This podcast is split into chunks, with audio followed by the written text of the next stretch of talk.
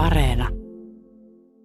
Täällä korkeakoulukeskuksessa H-rakennuksessa ovessa lukee tuolla, että Jalkine Footwear Design.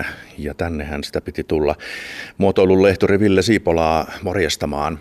Tässä muutamia päiviä sitten tuli kenkäalalta semmoinen uutinen, että kuuluisa suomalainen maailmallakin mainetta niittänyt suunnittelija, muotoilija Minna Parikka heittää nyt sitten hanskat naulaa ainakin vähäksi aikaa ja, ja tota, keskittyy muihin hommiin. On sen verran kauan sitä sitä hommaa pyörittänyt ja tehnyt sitten omankin yrityksen nimissä, luonut mainetta maailmalla ja meillä.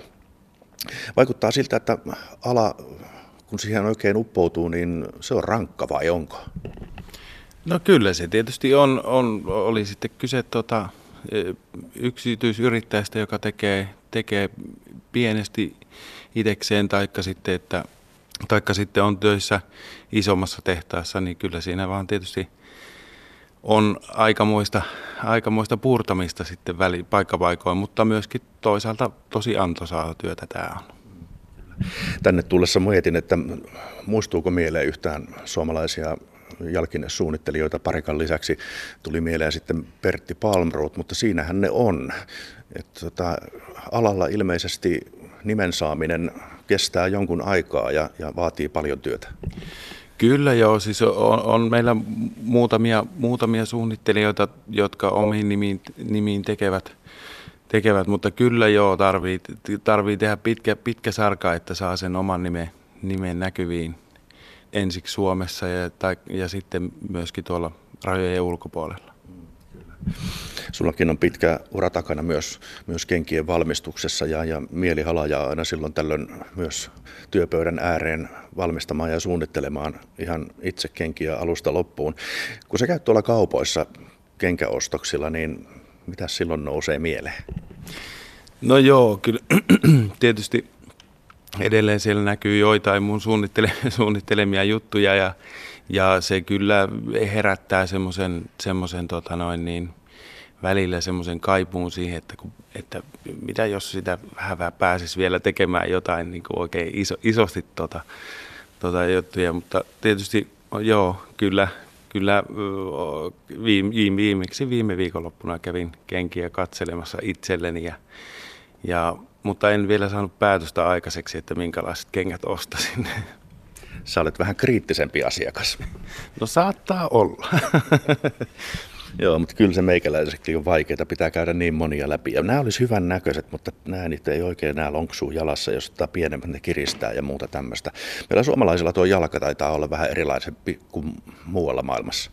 Joo, kyllähän jalan muoto, muoto vaikuttaa, vaihtelee tuota ympäri maailmaa ja meillä suomalaisilla on aika paljon leveämmät jalat e, verrattuna esimerkiksi keski-eurooppalaisiin tai, tai etelä-eurooppalaisiin jalkoihin. Ja, tota, ja tietysti jokaisella meillä on yksilölliset jalat. E, kengät ei välttämättä ole tuolta kenkäkaupasta tässä ihan just meidän jalkaan tehtyä, että se vaatii semmoista etsimistyötä, että löytyy se oma jalkaa sopiva. Eikä kannata ihan heti lähteä ja varata matkaa Italiaan kenkäkaupoille, joka taitaa olla tämä Saapasmaa vielä edelleen tämmöinen kenkäimperiumi. Että tota, siellä ne lestit on vähän pikkusen pienempiä kuin, kuin täällä meillä, mutta ei käy kieltäminen, etteikö ne ole hyvän näköisiä. Mutta miten se on, Ville Siipola, tehdäänkö kenkiä ihan vaan sen vuoksi, että ne laitetaan vaan koristeeksi vai onko se käyttötavara? No tota, kyllähän niitä tehdään myöskin ihan, ihan, ihan, ihan, ihan tota, niin sanotusti koristeeksi taikka sillä, että käytetään, käytetään vain erittäin, erittäin tota, spesiaalitilanteissa. Tilanteessa mun oma tausta, oma tausta on enempi siellä käyttöjalkineiden puolella, että, että jotenkin ne, ne houkuttelee mua enemmän. Yle Radio Suomi. Miten se on, Ville Siipola, saako halvalla hyvät kengät? No kyllä rehellinen vastaus tähän on, että ei taida saada. saada että kengissä on, kengissä on noin, saattaa helposti olla yli 80 työvaihetta ja eri, 10 eri materiaalia. Ja sen tekeminen on hyvin paljon käsityötä edelleenkin teollisuudessakin, niin, niin kyllä mä sanoisin, että ei saa. No miksi sitten kannattaa panostaa kunnon kenkiin ja maksaa siitä, kärsiä kerralla hieman enemmän? No jalat on aika tärkeä, tärkeä kapistus meille ihmisille ja me kuitenkin se, ollaan, ollaan jalkojemme päällä iso osa, osa päivästä hereilläoloajasta ja, tota, ja ne kengät vaikuttaa, vaikuttaa sitten meidän koko, koko kehon hyvinvointiin aika, aika laajasti. Että sen takia mä sanoisin, että kyllä kannattaa panostaa. Niin, ja kenkäsuunnittelussa siinä myös tarvitsee hieman anatomian taitoja. Joo, kyllä. Kyllä, kyllä tarvii tietää, että miten se, miten se tota noin, niin, jalka toimii ja mikä sille jalalle on hyväksi. Että tietysti, tietysti riippuu, että mitä, mitä suun, suunnitellaan, että, että jos su, suunnitellaan huippumuotia, niin siinä välttämättä se, se jalan hyvinvointi ei ole se, se, se, se ensimmäinen, ensimmäinen asia, mitä ajatellaan, mutta että jos on, suunnitellaan sitten niin päivittäiseen käyttöön jalkineita, niin kyllä se on tosi tärkeässä osassa se jalan hyvinvointi siinä. Sanopa nyt sitten, että miksi suunnitellaan sellaisia kenkiä, jotka ei ole hyväksi jalalle, kun sanoit huippumuodissakin. Näin mä nyt sanon tietysti, että suora, suoraan, että niistä haittaakaan, mutta tietysti ulkonäköasioita ne on. Näin, niistä on vaikea, vaikea kiistellä niistä, että mikä on hyvän näköistä ja mikä ei. No joo, kyllä, kyllä.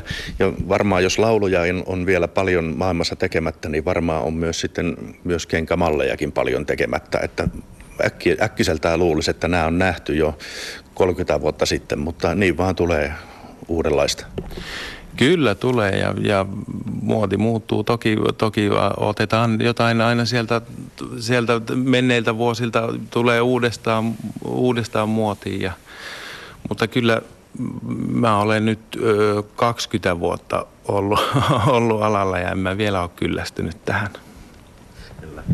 Niin, me olemme nyt täällä, voisiko sanoa, työntekoluokassa, jos tätä nyt luokaksi voi, voi oikeastaan sanoa. Täällä on ompelukoneita, täällä on isoja laajoja pöytiä, täällä löytyy nahan kappaleita sieltä sun täältä ja, ja jos vaikka jonkinlaista värkkiä, mutta nyt tämä on aika tyhjä. Miten teillä on tämä kevät ja syksy mennyt?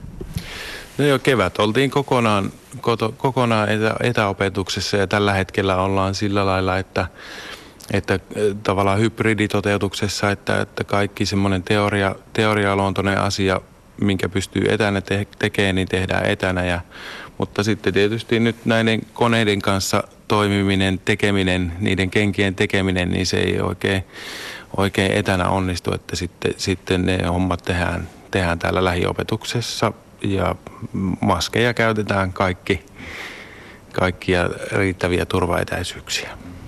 Kyllä. Ja teillä täällä siis kenkiä ihan oikeasti tehdään, mutta mihin ne päätyy?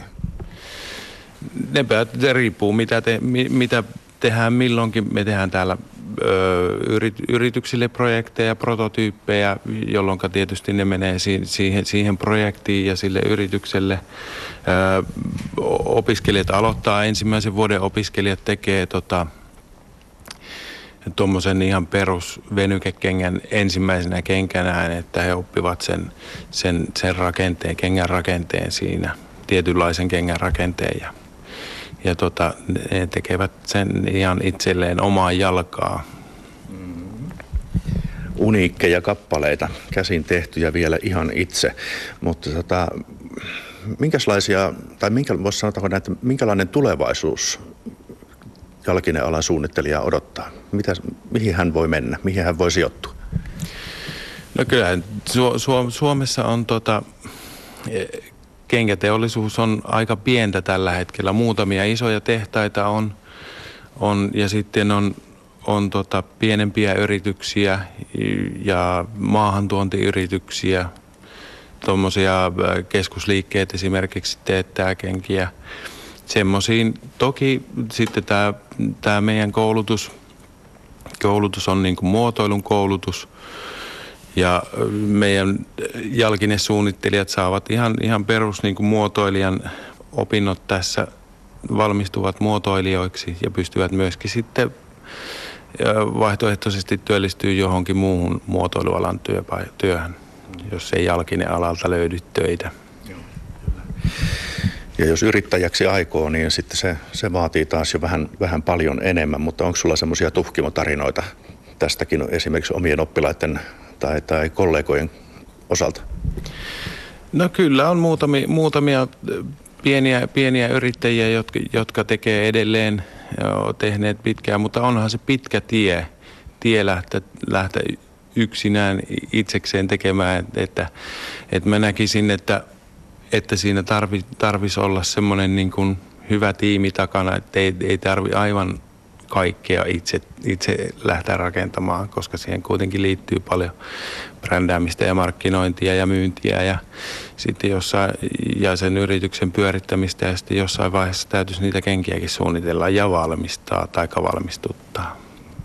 Eli täältä on lähtenyt suomalaisiin kenkätehtaisiin, mutta tota, miten tuo ulkomaan puoli? Onko siellä tilaa suomalaisille suunnittelijoille? Kyllä mä sanoisin, että on ja, se, ja tälläkin hetkellä työskentelee mu, muutamia ihmisiä siellä ympäri maailmaa, maailmaa tota noin, niin, suunnittelemassa kenkiä tai jollakin tavalla siinä, siinä bisneksessä mukana.